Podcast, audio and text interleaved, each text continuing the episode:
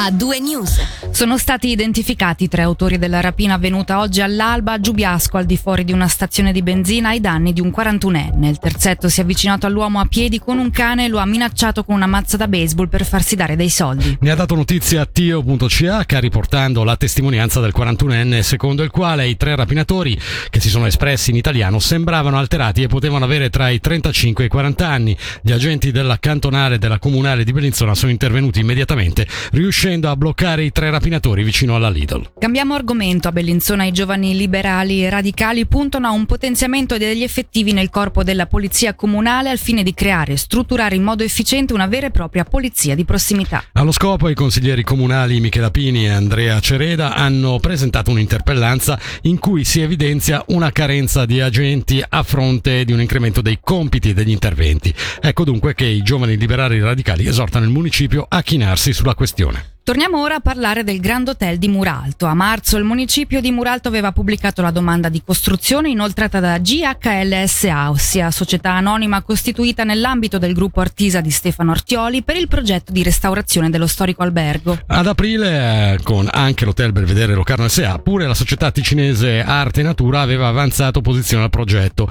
ritenuto lacunoso e non sufficientemente chiaro riguardo agli interventi che sarebbero stati operati sulla struttura. Per un aggiornamento riguardo riguardo a quanto accaduto da allora, sentiamo allora il presidente della Stanna, Tiziano Fontana.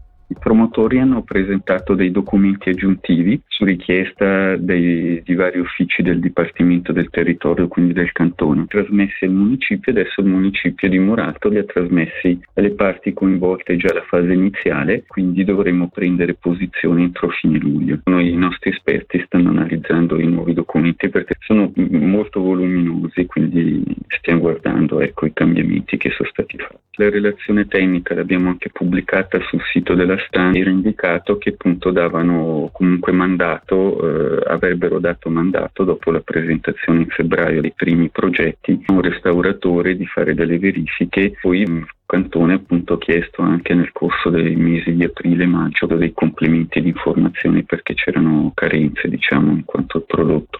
È arrivata una massa di documenti importante per cui stiamo guardando questo.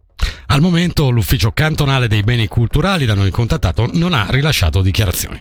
Cambio di direzione artistica per gli eventi letterari al Monte Verità. L'undicesima edizione si svolgerà dal 30 marzo al 2 aprile ad Ascona sotto la guida del giornalista, curatore e traduttore Stefan Zweifel che subentra all'uscente Paolo Di Stefano e che sarà affiancato da Maike Albat e da Stefano Knuchel. Un primo evento organizzato dal nuovo team eh, dei curatori si svolgerà in collaborazione con Locarno Film Festival e sarà la presentazione il prossimo 10 agosto alle 10.30 al Forum Spazio Cinema del libro di Mattias Brunner Magnificent Obsession Saved My Life eh, nell'ambito della retrospettiva dedicata al regista Douglas Sirk. E torniamo a parlare del Festival di Locarno. La rotonda si svolgerà quest'anno all'insegna del tema Come Together. Gli organizzatori della Kermesse cinematografica hanno annunciato gli ospiti musicali che dal 29 luglio al 14 agosto animeranno le serate. Fra gli artisti in cartellone provenienti da tutta la Svizzera ci sono la zurighese Evelyn Trouble, la cantante di origine sri, srilankese Priya Ragu, l'artista hip hop franco-svizzera Danizza e i ticinesi Simplas. Oltre ai concerti si potrà assistere a performance di artisti di strada, ballerini e personaggi ispirati al mondo del cinema. Indica la nota, sono previsti festeggiamenti speciali anche per il primo agosto con un, aperiti- un aperitivo offerto dalla città di Locarno. E visto il successo dello scorso anno verrà riproposta l'esperienza di realtà virtuale nella vecchia cabina di proiezione di Piazza Grande, questa volta situata in Largo Zorzi e non più nella rotonda, in collaborazione con il Geneva International Festival, prosegue la nota. Fra gli eventi collaterali si cita la mostra del noto fotografo svizzero René Burri al Museo regionale delle Centovallie del Pedemonte di Intragna, che vuole così rendere omaggio alla 75esima edizione del Locarno Film Festival.